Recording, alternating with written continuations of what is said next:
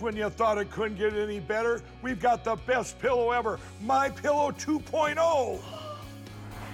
Wow, it's so soft and smooth. It's cool to the touch. How did you do that? Well, we took My Pillow's patented fill and combined it with this new technology that we didn't have back then when I invented My Pillow to bring you the best pillow in history, My Pillow 2.0. Just like all of you, I never imagined that My Pillow could get any better. That's why I haven't changed it in nearly 20 years. Then I heard about a revolutionary new technology and I knew I had to bring it to you all. My Pillow 2.0 is truly the next generation of My Pillow. The My Pillow 2.0 is cooler and softer than the last My Pillow. It is so comfortable to sleep on at night. I look forward to going to bed and I wake up well rested in the morning. Sleep is all about temperature and height. My Pillow 2.0's patented adjustable fill is going to give you the exact individual support you need from your head to your bed. And now here's where it gets even better. We've all experienced those temperature related sleep interruptions where you get too hot, you toss and turn, you flip your pillow over to the cool side, well, all that's gone with my brand new My Pillow 2.0 cooling fabric that's made with temperature regulating thread. The best sleep just got even better. Whether you have a My Pillow or not, you need to get the brand new My Pillow 2.0. Call or go to mypillow.com now. Use your promo code, and for a limited time, when you buy one, you'll get a second one absolutely free. You're sleeping even better. And cooler, too. And you're looking good. Feeling good. I knew you would. Visit mypillow.com. And now, Lindell TV brings you The Stone Zone with legendary Republican strategist and political icon and pundit Roger Stone. Stone has served as a senior campaign aide to three Republican presidents. He is a New York Times best-selling author and a longtime friend and advisor of President Donald Roger Trump. Stone. As an outspoken libertarian, Stone has appeared on thousands of broadcasts, spoken at countless venues, and lectured before the prestigious Oxford Political Union and the Cambridge Union Society. Due to his four plus decades in the political and cultural arena, Stone has become a pop culture icon. And now, here's your host, Roger Stone. Welcome. I'm Roger Stone, and yes, you are back in the Stone Zone. I think censorship, the abuse of artificial intelligence, and fake news are the three greatest dangers to the country. When it comes to fake news, nobody's news is faker than Ari Melber, the legal analyst at MSNBC. Ari Melber is a strange, twisted little man uh, who, for well over two years, insisted falsely that I was a Russian intelligence asset or that I had collaborated with WikiLeaks uh, in the Russian collusion, which, well, never actually happened.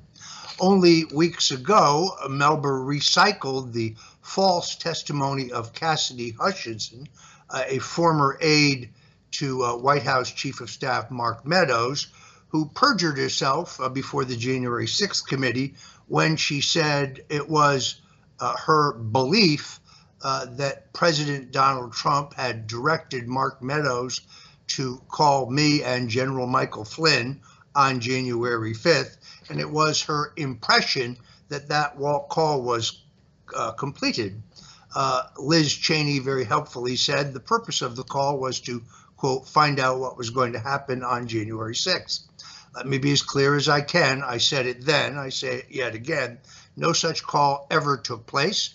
Uh, and as far as the further comments of Cassidy Hutchinson, uh, that Meadows was to attend a meeting in a war room at the Willard Hotel, but later decided not to and got briefed on the meeting by Stone and Flynn. Well, that's a lie, too. If there was a war room in the Willard Hotel, I was never in it and knew nothing about it. Four different sources have confirmed for the Washington Post, of all people, that I was not involved in any way in the post election efforts to delay the certification of the Electoral College. Uh, if Ari Melber or his researchers did any iota uh, scintilla of research, they would know that I had said all these things and at least represented my point of view, but that's really not their goal. Uh, and then last night they ran this little gem. Did you speak to President Trump on his private cell phone on either January 5th or January 6th? Uh, once again, on advice of counsel, I will assert my Fifth Amendment right to respectfully decline to answer your question. Let's walk through in plain English what we just saw there. The second clip is of a defendant, Roger Stone, who we've heard so much about, basically saying that to truthfully answer whether they spoke that day, him and the then loser of the 2020 election, outgoing President Trump, if he admitted or spoke about whether they had that contact, that could implicate him in a crime. That's not good, but as we've said, it's also his right in that kind of proceeding to invoke the Fifth Amendment. You missed but the first that would go to him not wanting to say it. If there is enough phone data swirling around that Jack Smith has of the president's phone or phones the president's used, or Roger Stone and others, they may be able to prove up that question in court without Stone's testimony. On the speculation, all of it false. First of all, uh, yes, I elected to uh, assert my Fifth Amendment rights to all of the questions asked by the January 6th committee. Here's how it works you can't pick and choose if you elect to assert your Fifth Amendment rights because, well, you see that the committee is a political witch hunt. There's no Trump supporters on the committee. They're pursuing a false narrative, and they have a history of twisting what you say into a perjury crime. I elected to fulfill my legal obligations by appearing, but asserting my Fifth Amendment right. But there you see the sleight of hand by this slime ball, where he implies that that specific answer addresses the claim yesterday uh, that Jack Smith, the special counsel, had obtained Donald Trump's cell phone and, and the information from one other individual. The conjecture by Mr. Melber is uh, that that person is me. Here's the problem: it is not. Uh, it, the uh, the uh, the truth of the matter is that I had no communications by telephone or any other means with President Donald Trump or me- any member of his staff on January 5th or 6th. Ari Melber is just making stuff up. Here to help me break this down uh, is Troy Smith, the editor at large at rare.us. Troy, welcome uh, to the Stone Zone. Uh, Roger, we have our work cut out for us today dissecting the lies of Ari Melber on MSNBC. Uh, I was lucky enough to speak to your lawyer and, and to you uh, to write a piece for Rare about this and to talk about kind of deconstructing the lies on top of lies, Roger. And that's got to be the toughest thing for you is that we sit here and we we go through articles about Ari Melber and and we've covered this before where he's put up false uh, statements, even edited footage with AI and things like that. And then he builds his case on his own lies, and it just gets deeper and deeper and deeper. And the uh, the salacious uh, nature of what he's saying kind of gets more extreme and extreme as time goes on here. So we really have our work cut out for us today, debunking uh, what was said last night on MSNBC. Pretty disgraceful. Yeah, do we have the video of the longer of the entire clip? Okay, all right. Um, to put this in context, uh, evidently there was a filing yesterday, as I say, that Jack Smith has somehow obtained the cell phone of Donald Trump, and he evidently therefore knows uh, who Trump did or did not speak to on the 6th or whether he used the phone to go to social media. None of this has anything whatsoever to do with me. Interestingly enough, my cell phone wasn't working on January 6th. I assume that it was jammed along with many other people. Uh, but I can say definitively that I had no communications with Donald Trump, the president, uh, or any member of the White House staff, including Mark Meadows, uh, on either the 5th or the 6th. In fact, when I went back and looked at it, uh, I saw Donald Trump on, uh, I guess it would have been December 28th of the previous year, and then I did not have any communication with him again until March 15th of the following year. That was right after my wife uh, successfully finished her cancer treatments, and President Trump kindly invited us to visit him at Mar Lago. So, uh, all of this is a canard, a, a, fraud. It is a part and parcel of the way uh, Ari Melber does business. Uh, he did the same thing to Mike Flynn, by the way, uh, taking one of Flynn's answers to a question. Again, you have no choice. You can't answer some questions and not answer others. if, on the advice of counsel, uh, you elect to assert your Fifth Amendment rights, which cannot and is not read as an admission of guilt, even though Ari Melber, who's a lawyer and knows better, tries to imply otherwise, then you must use the privilege in all questions that are posed to you. By just pulling out that one question, the purpose was to assert that I uh, avoided a question specifically regarding this new development by Smith. Uh, uh it's it's a lie. Uh, I guess what really bothered me the most here, however, it's a cheap shot, is why does he refer to me in the TV report as a defendant? I'm not currently a defendant in any action.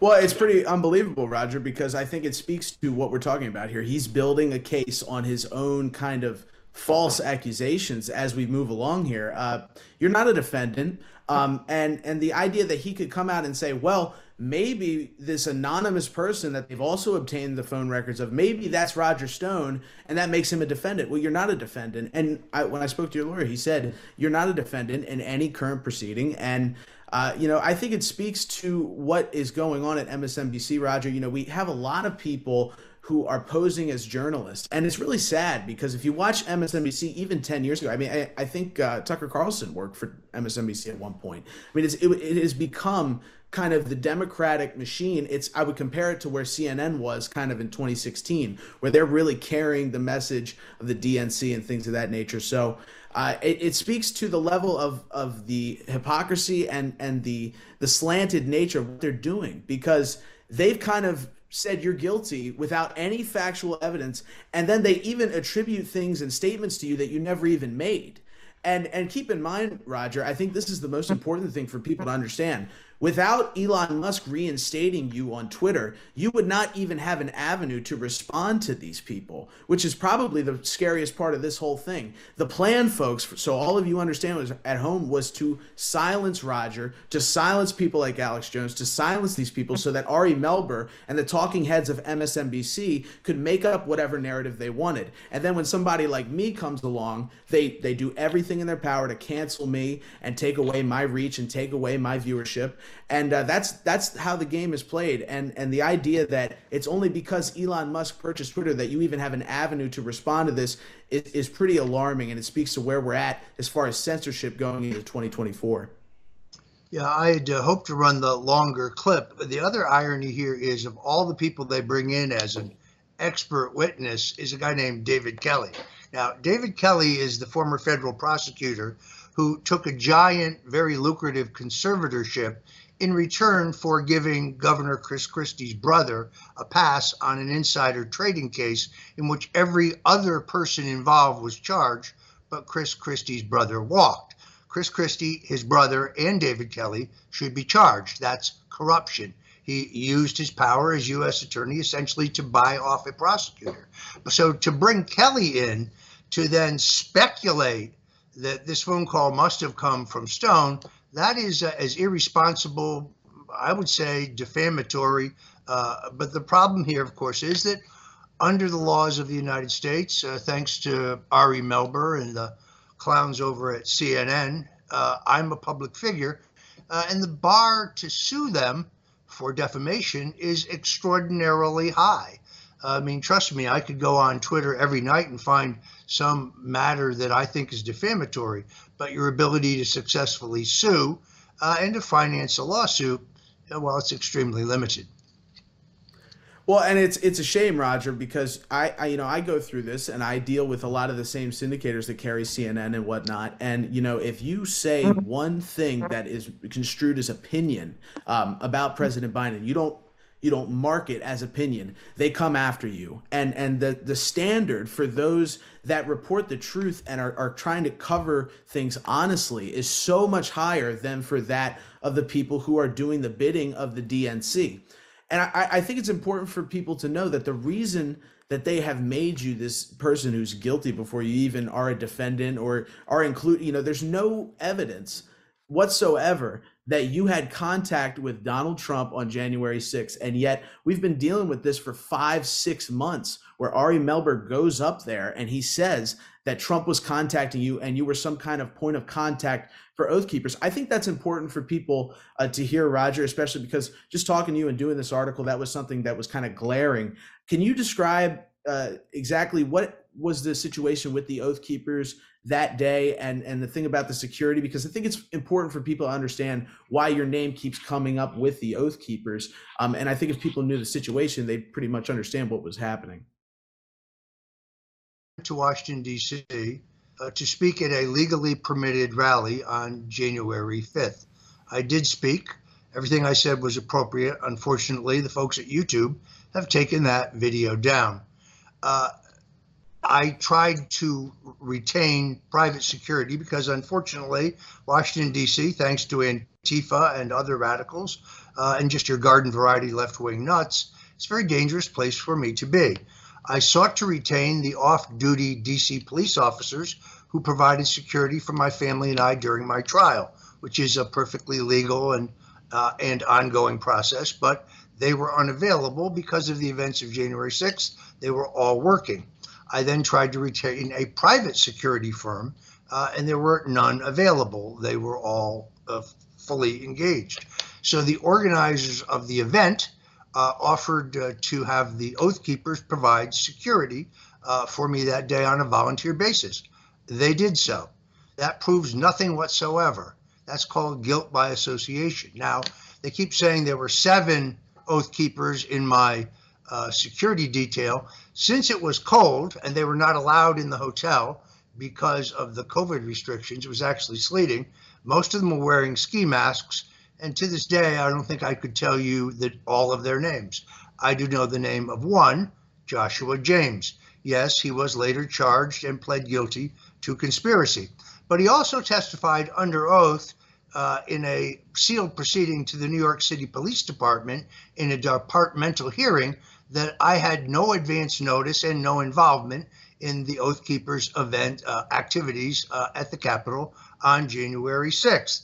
Uh, I've said this repeatedly. Mr. Melber could report it, but he chooses not to report it. That way, to leave a fake narrative uh, in place. Just because I happen to know members of the Proud Boys or the Oath Keepers doesn't prove anything. That's called guilt by association. Now, one has to presume that there were intensive investigations surrounding the Proud Boys. Several of them were charged and convicted uh, uh, of seditious conspiracy. Uh, there was an intense investigation of the Oath Keepers. Several of them were uh, charged and convicted of seditious conspiracy. No evidence emerged from those trials that I was aware uh, or involved in any way in their plans. It's a smear. Look, I understand that Ari and his buddy Nick Ackerman the former Watergate prosecutor who knew all about the CIA's involvement in the Watergate break in, but covered it up. I've got new classified documents that prove that, working on an article now. I understand they're bitter uh, that I escaped the deadly snare set for me by Adam Schiff uh, and the Mueller prosecutors. Uh, but uh, this is reaching the point of defamation, and it really is uh, quite annoying. I honestly think that Ari Melber has some weird obsession with me. Uh, and frankly, uh, Troy, I hope that he gets the psychiatric help that he needs because this is getting pretty ridiculous. I agree with you, Roger, and I think that uh, if if we really look at the bottom of this and we really analyze where this is coming from, I mean, you're extremely effective, and you've been extremely effective for basically Ari Melber's entire life. And what has happened is these people who have seen, you know, Nixon, Reagan, Trump. Uh, if you look at those three individuals and your role uh, that you played with each of them, uh, those are three people who dealt death blows to the establishment, and they're the reason that this country is not completely destroyed right now. So, if you really look at the uh, if you want to call it the uh, the Death Star of the alignment of all of the military industrial complex and the political establishment, all these people, uh, you have played a key role over the last several decades in preventing them from having total control over everybody in this country. And for that, just like Donald Trump, they're putting you through the wringer. And if they can't get you by a, a proceeding that I've, you know, dug into because I've, you know, we're we have uh, certain reports that we've done on on what the Mueller investigation was and what they did to you. Um, if they can't get you by hook and crook, which they tried to do and almost were successful in doing, uh, they'll simply sic their media dogs on you and they will simply lie about you in hopes that you will be banned and you cannot respond. Uh, I've seen this before. You see, an idea, no matter how false, reaches critical mass on social media, specifically X, uh, formerly known as Twitter, which is very powerful. Uh, and suddenly this becomes a factoid. It becomes the truth in certain demented people's minds. Uh, then it uh, comes to the attention of some prosecutor uh, or someone with authority who begins to believe that it is the truth, despite the fact that there's no evidence to support it at all.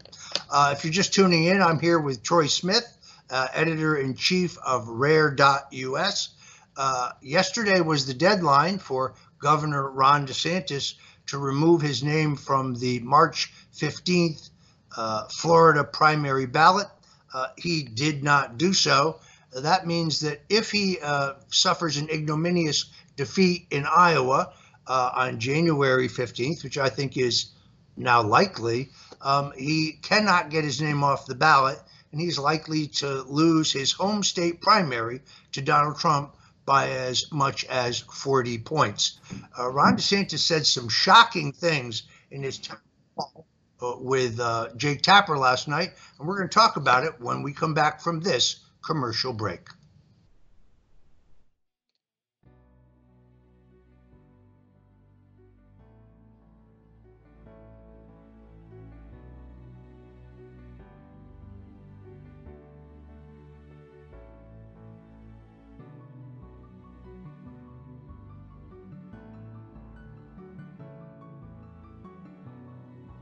My towels solved a problem that we've all had with towels. You go into the stores and they feel lotiony and soft, but then you get them home and they wind dry you. That's why I made my towels. They actually work, they're soft, and they absorb. And now I'm excited to announce two brand new lines of my towels. What makes them the best towels ever is they're now made with 100% long staple Shapir cotton. This is a combed ring spun cotton that makes my towels even softer and more absorbent than ever. And now you get a six piece set for an amazing introductory sale price as low as $29.98. So go to mypillow.com or call the number on your screen. Use your promo code to get my towels for only $29.98. Or you can get my designer premium line for just $20 more. Either way, you save 50% now on all my towels. They actually work. What a concept! This offer won't last long, so please order now. MyPillow.com.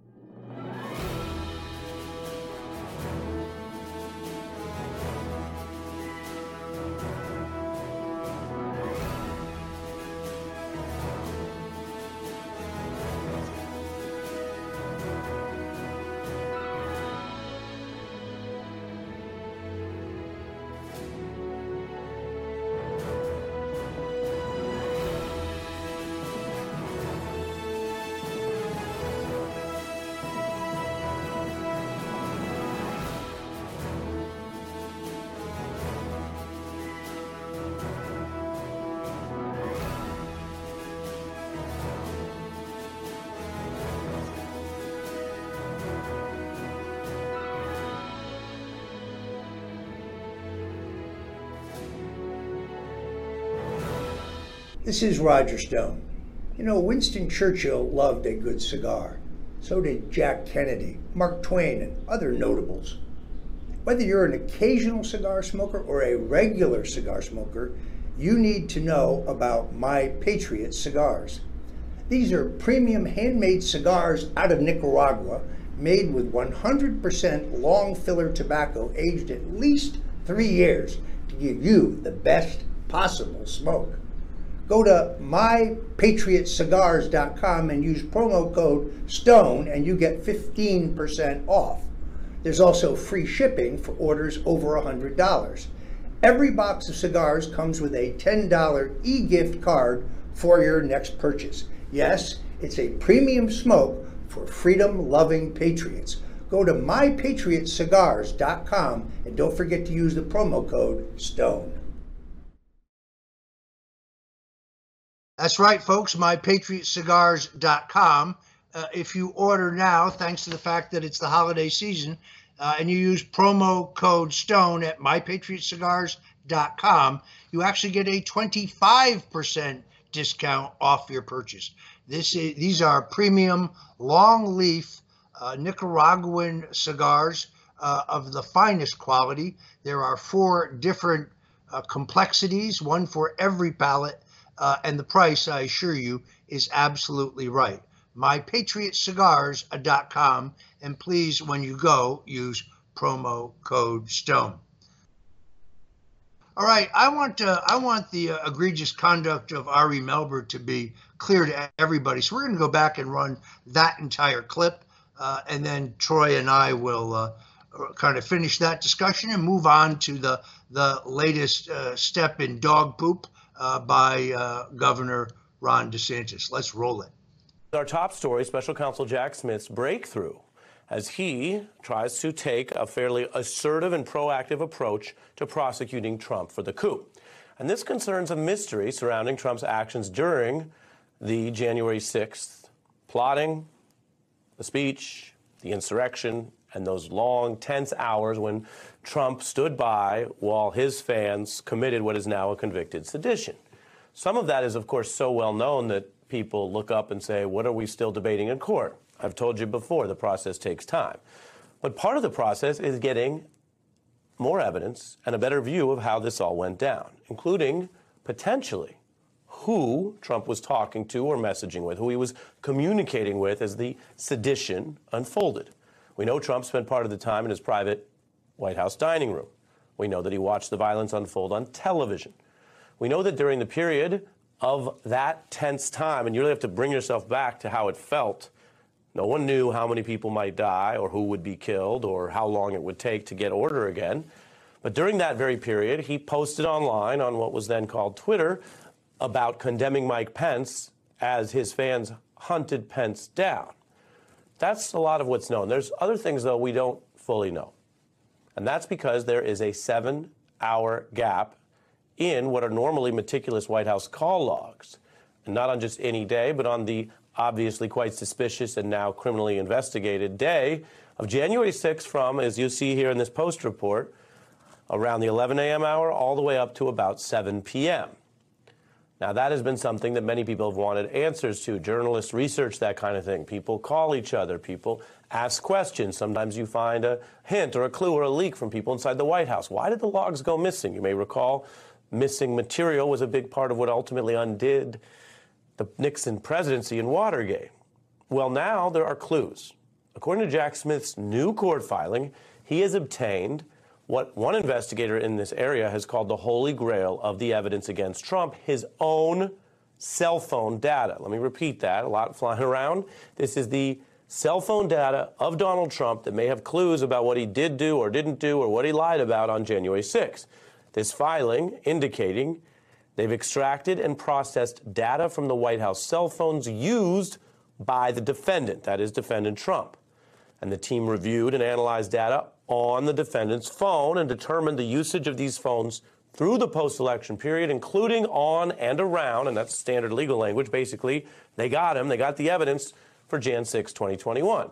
They've specifically identified, they write, periods of time during which the defendant's phone was unlocked and the Twitter application was open on January 6th. That's important because you can imagine a defense where someone says politicians like the president have many people potentially tweeting or writing online for their behalf. Smith also states they have the phone data of an individual one, that's an anonymous individual. So experts say this is the kind of thing that can add to the evidence of what Trump did or didn't do, which can box him in. That goes to his public conduct, that he really did send out this or that message or tweet, and to his secret conduct of who he called and how long they spoke and who texted him and what he replied and what that says about the larger defense that he will try to make. Because if part of that defense is, hey, a lot was going on, or I didn't know this, or as soon as I heard there was violence, I did tell them to be peaceful, well, the evidence may say something different. about those kind of claims. This could also show whether, quote, Trump personally approved or sent, as I mentioned, that very fateful tweet attacking Pence. That's how Politico puts it. The January 6th committee did not get this far. Indeed, in that final report, which we've discussed here and recently discussed with their Vice Chair Cheney, the committee was clear that it was, quote, unable to locate official records of Trump's telephone calls that afternoon. And the witness witnesses asked about this because this has been an area of quite a bit of investigative interest. They either wouldn't answer in those depositions and hearings or they would claim they had no idea. So, are you aware of any phone call by the President of the United States to the Secretary of Defense that day? Not that I'm aware of, no. Are you aware of any phone call by the President of the United States to the Attorney General of the United States that day? No. Are you aware of any phone call by the President of the United States to the Secretary of Homeland Security that day? I, am not aware of that, no. Did you speak to President Trump on his private cell phone on either January 5th or January 6th? Uh, once again, on advice of counsel, I will assert my Fifth Amendment right to respectfully decline to answer your question. Let's walk through in plain English what we just saw there. The second clip is of a defendant, Roger Stone, who we've heard so much about, basically saying that to truthfully answer whether they spoke that day, him and the then loser of the 2020 election, outgoing President Trump, if he admitted or spoke about whether they had that contact, that could implicate him in a crime. That's not good, but as we've said, it's also his right in that kind of proceeding to invoke the Fifth Amendment. But that would go to him not wanting to say it. If there is enough phone data swirling around that Jack Smith has of the president's phone, of phones the president's used, or Roger Stone and others, they may be able to prove up that question in court without Stone's testimony. On the other side, we heard Liz Cheney's disembodied voice, the nature of the way they shot the deposition, asking the basic questions that you'd ask any commander in chief. Again, if the Capitol is attacked as a national security event, it is now, of course, as I mentioned, a convicted sedition. It doesn't matter who's doing the sedition. It's not supposed to, right? Could be a foreign terrorist group, could be domestic terrorists, could be people who claim that they support this or that politician or the sitting president. But it is a baseline obligation of the commander in chief to defend the country. Everybody knows that. And so what Cheney was illustrating there was the lack of awareness and thus the possibility that it didn't happen that Trump ever lifted a finger to anyone, from the military to the attorney general to anyone, to try to defend the United States. Why? Because you don't defend, allegedly, against the sedition, insurrection, and attack that you yourself planned, started, and wanted. I say allegedly because, again, this is all going to be litigated by Jack Smith in the coup trial. Trump's lawyers say that he is innocent. He is legally presumed innocent. And they argue that calls or missing calls are not enough to prove the coup case. Now, meanwhile, John Eastman, of course, one of the architects of the coup, we do know the FBI long ago seized his cell phone in New Mexico. You've seen that video. This was long before his Georgia indictment. The feds were on him. We know Jeffrey Clark faced the feds in a lawful search, which was quite historic also had Nixon era echoes because there you see the feds pulling him out in his pajamas of his home. Those are the same law enforcement officials for the federal government he used to oversee at the DOJ. They came to search his home under a lawful order, and they're going to find out what, if anything, is in that evidence. So, what are on these phones? And what is the counter argument if you're pursuing this kind of case? So, uh, to use Ari Melber's own technology, let's break down what we saw there. Uh, I want to take a hot shower after I watch this guy. Uh, notice the supposition uh, that uh, that because Jack Smith acquired Trump's phone call uh, and the data of a telephone of another person, that person must be Roger Stone. Sorry, Melber, uh, no cigar. Never spoke to Donald Trump or any member of his staff on January 5th or 6th. Baseless conjecture. It's what is called a smear this guy is literally the worst. Odious, I think, would be the best word. Troy, what do you think? Well, Roger, I mean, uh, when we're talking about Ari Melber and MSNBC, uh, it's pretty clearly uh, politically biased what they're doing. And I think if you really delve into the information, there's no evidence to support any of the claims that he or David Kelley made. And in fact, you can actually look into the history of Ari Melber and David Kelley and find out they've done a lot worse stuff than you have. So uh, it's it's pretty uh, it's pretty sick. And I think you know, overall, as we're going forward here, I think it's important for people to understand what they're getting from MSNBC. I think your viewers are keenly aware of that, but it's important to let your friends and families know because some people watch this stuff and they think it's legitimate news.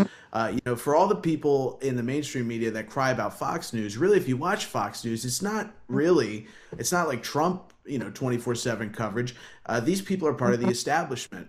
And so are MSNBC and CNN and, and all these other networks. But it's important for people to understand that when their family members and their friends are tuning into MSNBC, they're getting direct propaganda from the DNC. And that's provable. If you just look at what the DNC says and what MSNBC says, look at who they've hired over the last couple of years. It's a it's a revolving door of people from the Biden White House, the Obama White House.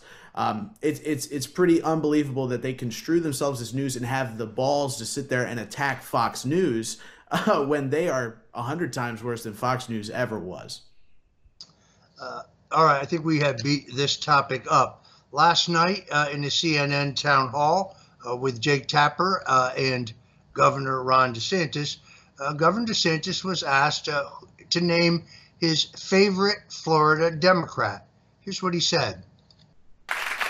Who is your, your favorite Democrat in Florida?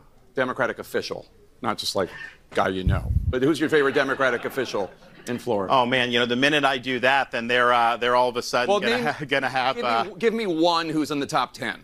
I mean, so uh, so I appointed um, a, a fella down as sheriff of Broward to replace Scott Israel. Yeah. Uh, who was you know he had a great life story. We put him in there. Uh, Greg Tony.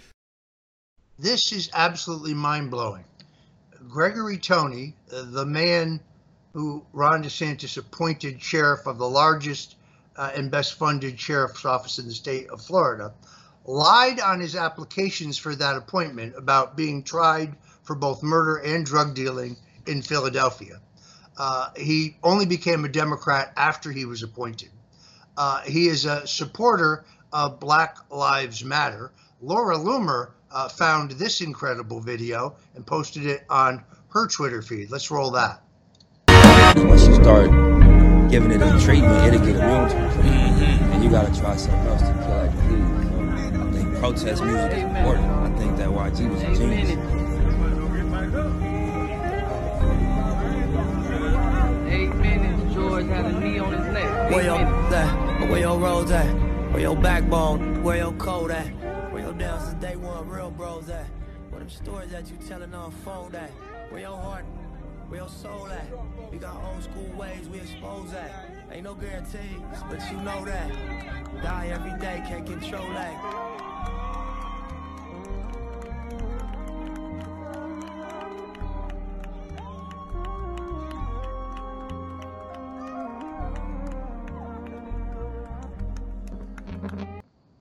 Uh, there you have uh, Democrat Sheriff Gregory Tony taking a knee uh, alongside Black Lives Matter.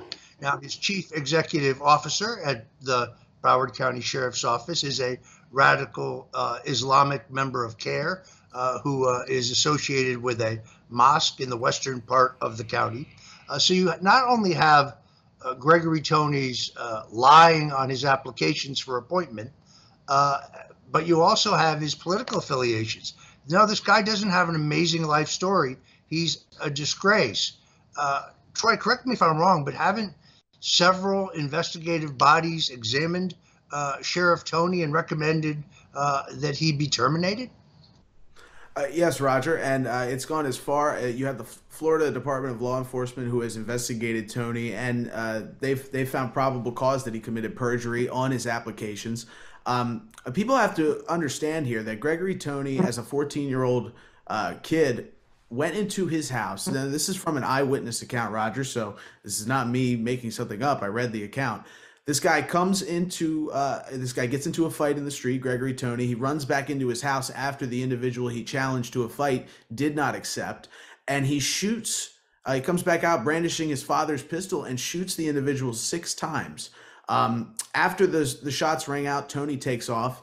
Um, and he was uh, charged with murder. They, they actually went through the court and everything. And I think it's important for people to understand this is somebody who Ron DeSantis uh, not only appointed, but has failed to take action on. And when we say failed to take action, the the Florida Department of Law Enforcement found that he committed perjury on his forms. There's probable cause, and there's a hearing set for that. Now, that hearing was supposed to take place in October of 2023, but subsequently it's been pushed to uh, February of 2024. So that's coming up. But the the state ethics commission also found probable cause that he lied on his uh, forms when he was trying to get into the office. And I think, you know, I think it's important for people to know DeSantis describes it right there. He appointed Gregory Tony, which means that, and, and people must know, he fired Scott Israel. So he fired Scott Israel. He has the power to fire a Broward County sheriff. Absolutely. Uh, several state boards have, have confirmed that this guy committed perjury, lied about a murder charge in his past, and a drug charge, and a weapons charge. I mean, the, the list goes on and on and on. And Ron DeSantis goes up there and says that he's his favorite Democrat official in the state of Florida. And and Roger, it's it's even more unbelievable than that because doing this report uh, and and looking into this for this show here, I think what I've I've seen is like it. You, you look at Ron DeSantis. He in the past has claimed I don't know Gregory Tony. He actually said I and I quote, "He's not my sheriff. I don't know the guy." He said that in the past, and then for him to come out and admit on the CNN town hall that this guy is his quote favorite Democrat in the state of Florida reveals that DeSantis is aware of exactly what's going on with Tony, uh, and he's simply ignoring it. He has the power to fire this guy. Why hasn't he done it? Well, and now you add to it. Uh, let's be because we want to be fair. Uh, Sheriff Tony was acquitted of murder uh, on a yeah. self-defense uh, defense strategy also acquitted uh, for dealing drugs. The Broward Bulldog, which is a left wing website, certainly no friend of mine. They've actually defamed me numerous times, uh, but they actually did some excellent reporting on this, raising serious questions about the validity uh, of those uh, judicial decisions. Uh, but politically, uh, he has been a supporter of Black Lives Matter. We just showed you, you him taking a knee with Black Lives Matter. Uh, he is he attended a, a radical Muslim meeting pertaining to 9/11. Uh, I can't imagine what's going through the governor's mind. Although former Senator George the Little Frenchman Lemieux, a man appointed to the U.S. Senate and then ignominiously dumped from the U.S. Senate, and Shane Strum, former chief of staff for Governor DeSantis, both ostensibly Republicans of the RINO variety, are actively raising money for the sheriff's reelection. Uh, now, is it because the Tallahassee lobbyists uh, hired by the Broward County Sheriff's Office are particularly close and influential with uh, Governor DeSantis? Is that why he remains in office? When the state uh, ethics commission recommends your termination and the governor takes no action, uh, when FDLE completes the investigation ordered by Governor Rick Scott, uh, and, pardon me, uh, ordered by Governor DeSantis, and determines that that Tony, without any question, lied on his applications, uh, you have to wonder why this guy is even still there. Uh, to try to round this out, yesterday, the 12th, uh, was the deadline for Governor DeSantis uh, to remove his name from the Florida primary ballot. Now, the primary is not until March, uh, but uh, the Iowa caucuses, which I think are going to be the final kind of uh, ring of the bell, as it were, for the candidacy of Ron DeSantis, comes up uh, on January 15th. I read in the New York Post this past weekend that DeSantis is confidently predicting victory. Uh, let's define what victory is. Victory is coming in first. Victory is coming in ahead of President Donald Trump. And that is highly improbable uh, and extraordinarily unlikely. In fact, if I were running Ron DeSantis' campaign, uh, which has been a dumpster fire from the very beginning, um, I'd be more concerned with the woman climbing up my back because Nikki Haley uh, does have forward momentum. Uh, and I think there's a high probability that she could uh, pass uh, Governor DeSantis. Yesterday, she got the endorsement of one of the more odious RINOs. Uh, that would be Chris Sununu. I knew his father, John Sununu. There's a famous saying Will Rogers never met John Sununu. he was a pathological liar, an extraordinarily arrogant RINO in his own right. Uh, but I would be concerned about that uh, if I were Ron DeSantis. Nikki Haley, to the extent that anyone has a momentum in this race, Donald Trump has huge momentum. He continues to increase his leads, but Nikki Haley is on the move. I think she will pass Ron DeSantis, but the gap between her and President Trump will still be 30, 40 points. Uh, I'm Roger Stone. This is the Stone Zone. We're here with Troy Smith from Rare.us, and we'll be right back. Looks like you've been sleeping well. Megan, he's back. The My Pillow guy. And you're looking good. Still feeling good. Well, just when you thought it couldn't get any better, we've got the best pillow ever, My Pillow 2.0. Wow, it's so soft and smooth. It's cool to the touch. How did you do that? Well, we took My Pillow's patented fill and combined it with this new technology that we didn't have back then when I invented My Pillow to bring you the best pillow in history, My Pillow 2.0. Just like all of you, I never imagined that My Pillow could get any better. That's why I haven't changed it in nearly 20 years. Then I heard about a revolutionary new technology and I knew I had to bring it to you all. My Pillow 2.0 is truly the next generation of My Pillow. The My Pillow 2.0 is cooler and softer than the last My Pillow. It is so comfortable to sleep on at night. I look forward to going to bed and I wake up well rested in the morning.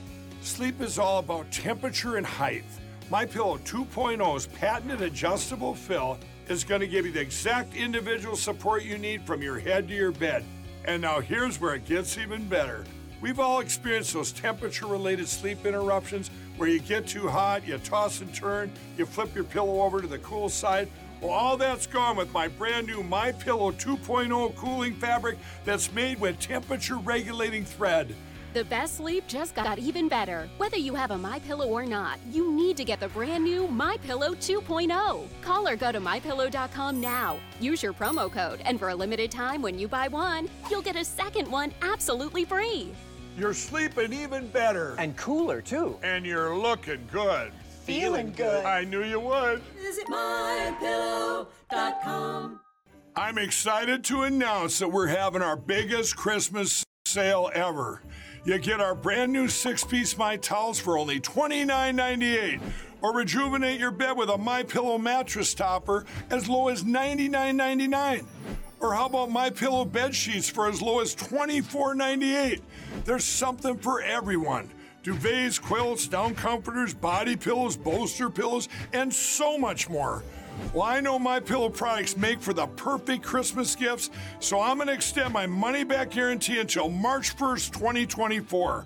So go to mypillow.com now or call the number on your screen. Use your promo code to get huge discounts on all my pillow products. For example, you get our six-piece towels for only $29.98 or get your very own My Pillow bed sheets for as low as $24.98. It's our biggest Christmas sale ever. Get all your shopping done now while quantities last. So uh, there you have it, folks. Uh, MyPillow.com, the very best place to do all of your Christmas shopping. Uh, you can go to 1 800 544 8939.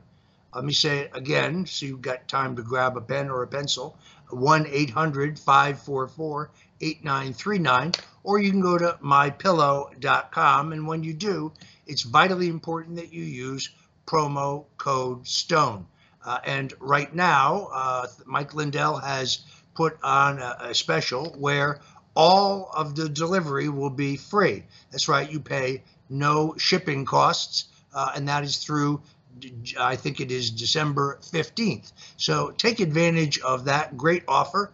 Go to mypillow.com and use promo code STONE. Uh, it doesn't matter whether you order the great My Pillow dog beds or the My Pillow uh, pet blankets uh, or the My Pillow all season slippers uh, or the uh, the uh, waffle blankets or the uh, or the towel set uh, or the men and women's bathrobes. There are many many great products perfect for Christmas uh, at mypillow.com. So you can help uh, Mike Lindell, the country's leading proponent for free speech, election integrity, and the U.S. Constitution. You can help us here at uh, frankspeech.com. You can help us at Lindell TV One. Uh, you can help us here at the Stone Zone. Uh, please uh, go to My Pillow right now, uh, or as soon as the show's over, would be even better, uh, and use promo code Stone for all your Christmas shopping needs. God will bless you for us for it. Uh, so we are still here with Troy Smith. Troy, you did some great research on who exactly is financing Nikki Haley's uh, campaign, uh, and there's a lot of Trump Haley ticket talk, which I'm not too fond of. First of all, if Donald Trump ever selected Nikki Haley as his vice president, uh, he'd need a food taster.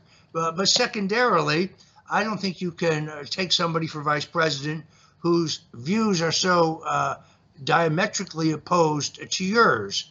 Uh, Bird Brain, as he affectionately calls her, is an unreconstructed, uh, bushy neocon. She's anxious to get into as many foreign wars as we possibly can, whether we are, our inherent national interests are involved or not. Uh, Troy, who's financing Nikki Haley's uh, come from behind in terms of beating Ron DeSantis juggernaut? Uh, well, it's it's very important for people to understand that uh, the funding for Nikki Haley's campaign comes through several different avenues, uh, and the main one seems to be this thing called the SFA Fund, which is a PAC um, that's donating pretty much exclusively to Haley, and you can look at that. And uh, the top donor to this uh, organization or PAC, whatever you want to call it, is uh, donated five million dollars. It's a, a a man that was born in Kiev, a key ally of Zelensky, who was just in D.C uh, this week.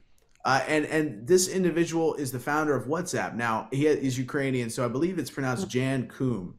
And if you look at uh, this individual, it's J A N K O U M. And you can look him up. He's the founder of WhatsApp. And he came to this country uh, when he was 16 years old, made billions of dollars. This man is worth $15.7 billion estimated in 2023. So we're talking about a very rich individual. He has donated $5 million, $2.5 million, two separate times uh, to the SFA fund and Nikki Haley. Uh, so Roger, when you're when you're talking about a possible Trump Haley ticket, uh, Nikki Haley is being financed by people who want to prolong conflicts around the globe, and and I cannot imagine a a policy position that is more diametrically opposed to that of President Trump. Um, though Haley might be pulling uh, votes from, uh, you know, and and that's an important thing to remember here too, Roger. We're talking about polls here. There haven't been any votes cast, and for all the hype of Nikki Haley, you know, I think that there's a certain uh, part of the Republican voter base right now that is just completely anti-Trump, and they're looking for anybody. And I guess right now, Nikki Haley. I mean, when you compare it to DeSantis and Chris Christie, I guess she's looking pretty good. Um, so if you're in that camp and you hate Trump and you're just looking for somebody to support, you support Haley, but that support's not going to carry over. There aren't people out there that are so enthused and excited about the Haley uh, candidacy. And I, I think what I'm seeing instead, one, you have people who hate Trump and will just donate to anybody in order to try to derail his campaign, and that's not working because he's up 40 points at least.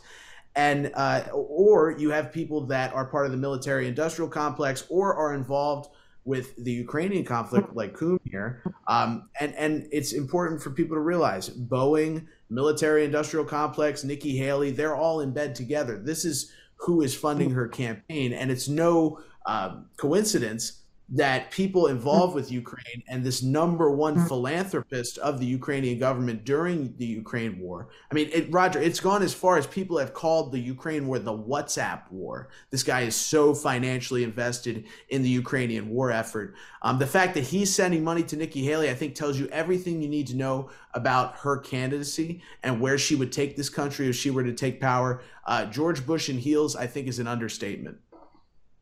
Uh, am I correct also that she'd received substantial funding from Reid Hoffman? Uh, uh, yes.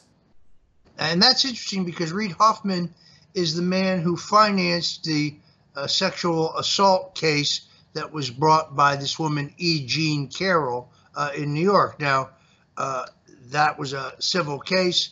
Trump was convicted. he has steadfastly denied ever knowing the woman she had a hard time remembering when this happened, uh, but she had a pretty graphic memory of how it happened. Uh, this looked to me like a fugazi from the beginning, but she didn't finance the case. It was it was financed by uh, Nikki Haley's money man, Reid Hoffman. How incredibly strange.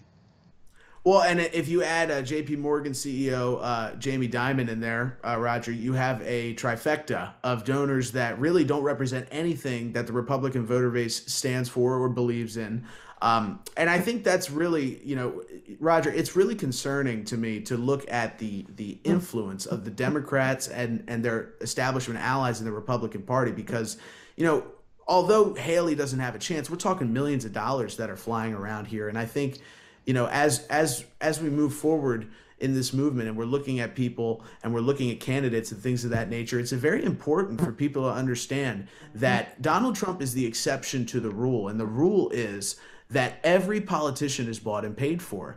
Um, and even though we've had years and years of Trump now, uh, he really stands as the only person of integrity, of, of, of 100% integrity that has stood against this system at every turn. So it's not that oh we need to move on from Trump or or oh oh we have to you know Trump might not win us the election. No, Trump is the exception to the rule of DC corruption and the only way that we can move forward as a country and get away from the foreign wars and the things that have been bankrupting and destroying our country over the last several decades is for us to uh, stand behind President Trump and to stand behind, most importantly, his message, and that is America first. And if you look at Nikki Haley, it's America last. All right. Unfortunately, Troy, we are out of time. I want to thank Troy Smith, the editor in chief at rare.us, for joining us today. I am, of course, Roger Stone. Uh, you are not going to want to miss my WABC radio show this weekend where Tucker Carlson joins us. That's from 4 to 6 at WABCRadio.com. Don't forget to put it in your calendar now. I'm Roger Stone. This has been the Stone Zone. God bless you and Godspeed.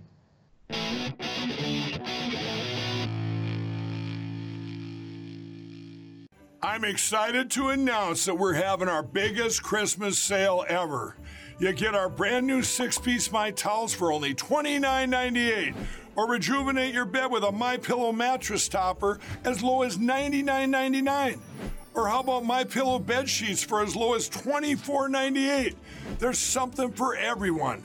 Duvets, quilts, down comforters, body pillows, bolster pillows, and so much more.